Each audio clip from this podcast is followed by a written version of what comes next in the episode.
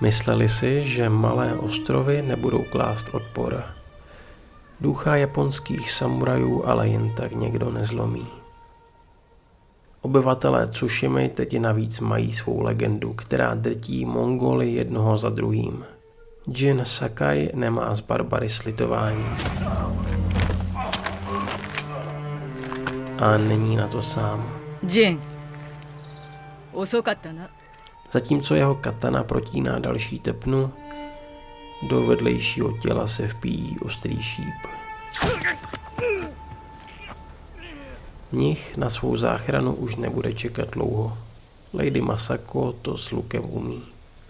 A postupně se k Jinovi přidají další. Zrada ale občas nebývá daleko. そこをどけ、ジン。 そやつは家族の敵。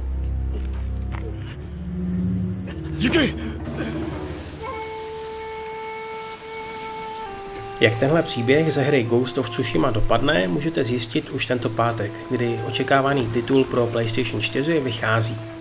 Do té doby se ale pojďme ještě na chvíli vrátit k historii. Minule jsme si popsali události z roku 1274. První mongolskou invazi do Japonska, střet s hrdými samuraji na ostrově Tsushima a porážku Kublai Khanovy armády v zátoce Hakata, kde Japonci překvapivě vyhráli. To hlavní ale mělo teprve přijít. Čingis Khánův vnuk Kublai začal opět diplomaticky a v roce 1275 vyslal další posly s žádostí o uznání nadvlády své říše. Jo, docela naivně.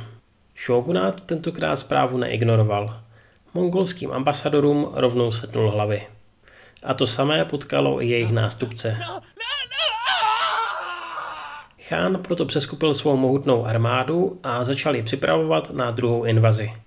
U korejských a čínských břehů se tehdy schromáždili tisíce lodí, na kterých do Japonska v roce 1281 vyplulo přes 100 a možná dokonce až 200 tisíc válečníků.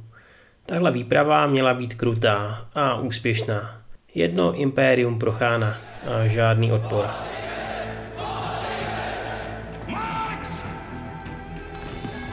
Ani Japonsko ale těch pár let nezahálelo. Hrozba Mongolů zemi do jisté míry sjednotila. Shogunát, kterému pořád vládne princ Koreasu, se pustil do výroby lepších zbraní. A v Hakatském zálivu na ostrově Kyushu byl vystavěn desítky kilometrů dlouhý obraný val. Dodnes mimochodem zbytky těchto zdí ze 13. století ve Fukuoce najdete. Mongolská armáda se plavila ve dvou skupinách. Menší, která vyplula z Koreje a velké, která mířila z Číny. Postupně připluli k malým ostrůvkům, včetně Tsushimy, a společně pak vyrazili k Hakatě. Ke svým japonským protivníkům už ale tentokrát přistupovali s podstatně větším respektem. Boj tváří v tvář proti oddaným samurajům byl náročný a morálka vojska smíchaného z celé Chánovy říše eh, taky nebyla zdaleka tak pevná jako u houževnatých Japonců. Boje se táhly několik týdnů. Útočníci v nich utrpěli velké ztráty a pomalu jim taky docházely zásoby.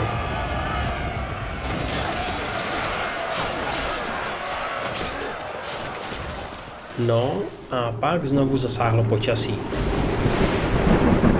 V polovině srpna roku 1281 přišel tajfun, který zničil většinu mongolských lodí, které byly pro ochranu před japonskými nájezdy navíc poměrně blízko u sebe. A údajně nebyly ani příliš dobře postavené. Tříštili se o sebe i o pobřeží. Více než polovina chánova vojska se utopila a ty, které vyplavilo moře ještě živé, popravili na břehu Japonci. Hrstka zbývajících lodí se vrátila do Číny. Z mohutného vychru, který podpořil japonské vítězství, vznikla legenda o kamikaze, což je slovo složené ze dvou znaků. Kami, neboli poštvo, a kaze, jako vítr. Božský vítr, který spečetil osud barbarů. Od té doby se taky mezi obyvateli Japonska utvrdila myšlenka národní výjimečnosti. Ostrovů, které jsou pod ochranou božstev.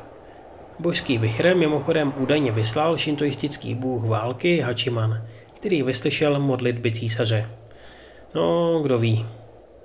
Že pak výraz kamikaze znovu oživili sebevražední piloti japonské armády během druhé světové války, určitě víte. To už je ale jiný příběh. Než to celé uzavřeme, pojďme na soutěž.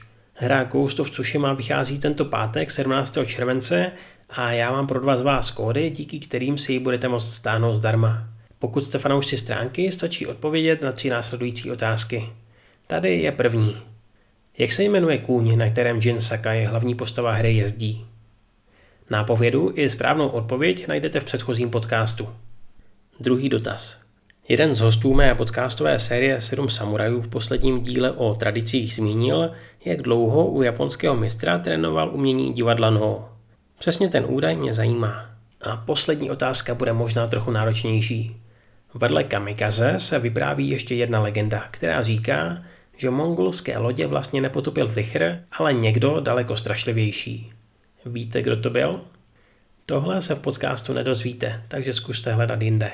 A když si nebudete vědět rady, buďte aspoň kreativní. Třeba nakonec přimouřím oko a vyberu odpověď, která bude nejzajímavější. Uvidíme.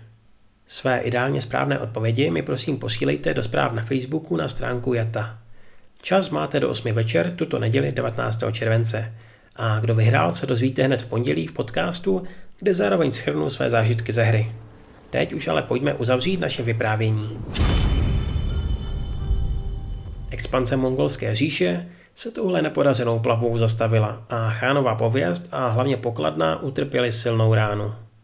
Ani po tomto fiasku se každopádně Kublaj svých tužeb nevzdal. Žádná další mongolská invaze do Japonska už ale neproběhla. Na druhou stranu, i když Japonsko zvítězilo, bylo to hodně vykoupené vítězství. Boje s Mongoly totiž byly pro celou zemi ohromně náročné, i po ekonomické stránce.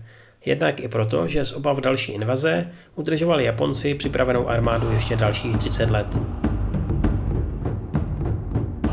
Nemluvě o tom, že tato válka se týkala obrany a ne dobývání, takže nebyla žádná kořist, která by se dala rozdělit, ani nově dobité území.